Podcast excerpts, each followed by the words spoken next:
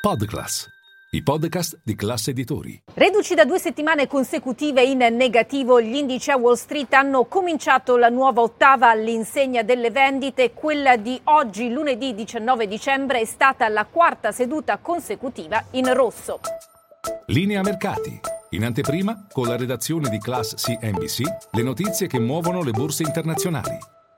Tutti i settori in calo, tranne quello energetico sostenuto da un WTI che si è portato sopra i 75 dollari al barile sperando nella riapertura della Cina. Sul fondo il comparto dei servizi alle comunicazioni trascinato al ribasso eh, da Meta, male anche tecnologici e beni discrezionali. Peraltro il comparto tech ha risentito di un aumento dei rendimenti dei treasury con quello del decennale arrivato a sfiorare il 3,6%. L'oro non è riuscito a tenere i 1800 dollari l'oncia superato a livello intraday, mentre il rame ha corso proprio perché si spera in Pechino che sostenga la sua economia, mentre fa i conti con un boom di contagi e decessi da Covid-19.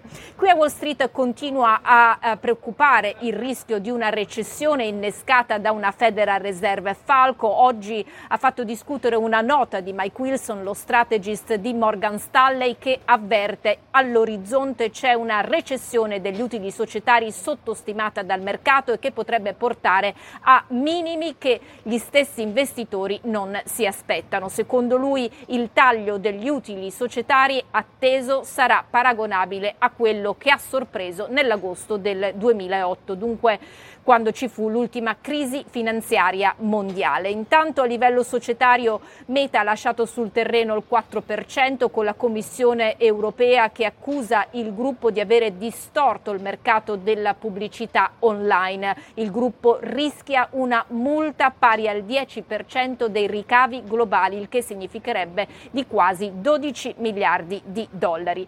Tesla invece non ha saputo approfittare dell'esito del sondaggio lanciato su Twitter da Elon Musk perché il popolo appunto del social ha votato il fondatore di Tesla, nonché proprietario di Twitter, dovrebbe lasciare la leadership del social. Si resta in attesa di capire se effettivamente Musk tornerà a concentrarsi sul produttore di auto elettriche che in borsa ha ceduto oltre il 30% da quando a ottobre lo stesso Musk è diventato il proprietario di Twitter. Intanto Disney ha sofferto una flessione del 5% dopo un debutto deludente del sequel di Avatar, da segnalare invece nel mondo delle cripto eh, come continui la saga legata a FTX. Oggi c'è stata un'udienza in un tribunale delle Bahamas dove si è presentato Sam Bankman-Fried. Teniamo presente che in teoria la, la prossima udienza utile era stata fissata all'8 febbraio, dunque la sua comparsa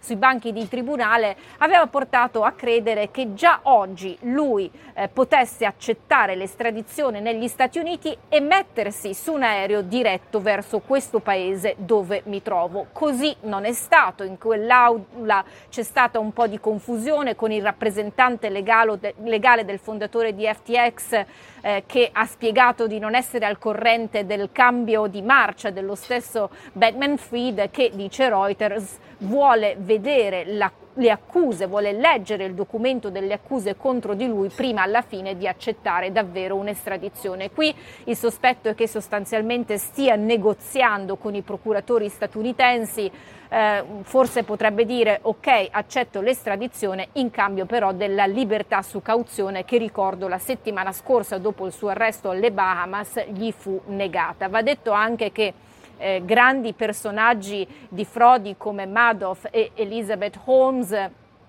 ricevettero dalle autorità competenti la libertà su cauzione prima dell'inizio dei rispettivi processi. Un processo nel caso di Bankman Fried che potrebbe iniziare soltanto tra un anno circa. Intanto l'arcirivale di FTX Binance ha acquistato attraverso la sua divisione statunitense asset di Voyager Digital per circa un miliardo di dollari. Si tratta del crypto lender messo in difficoltà l'estate scorsa eh, da un hedge fund nel mondo cripto fallito e che doveva essere salvata da FTX, salvo poi appunto FTX finire a sua volta in bancarotta.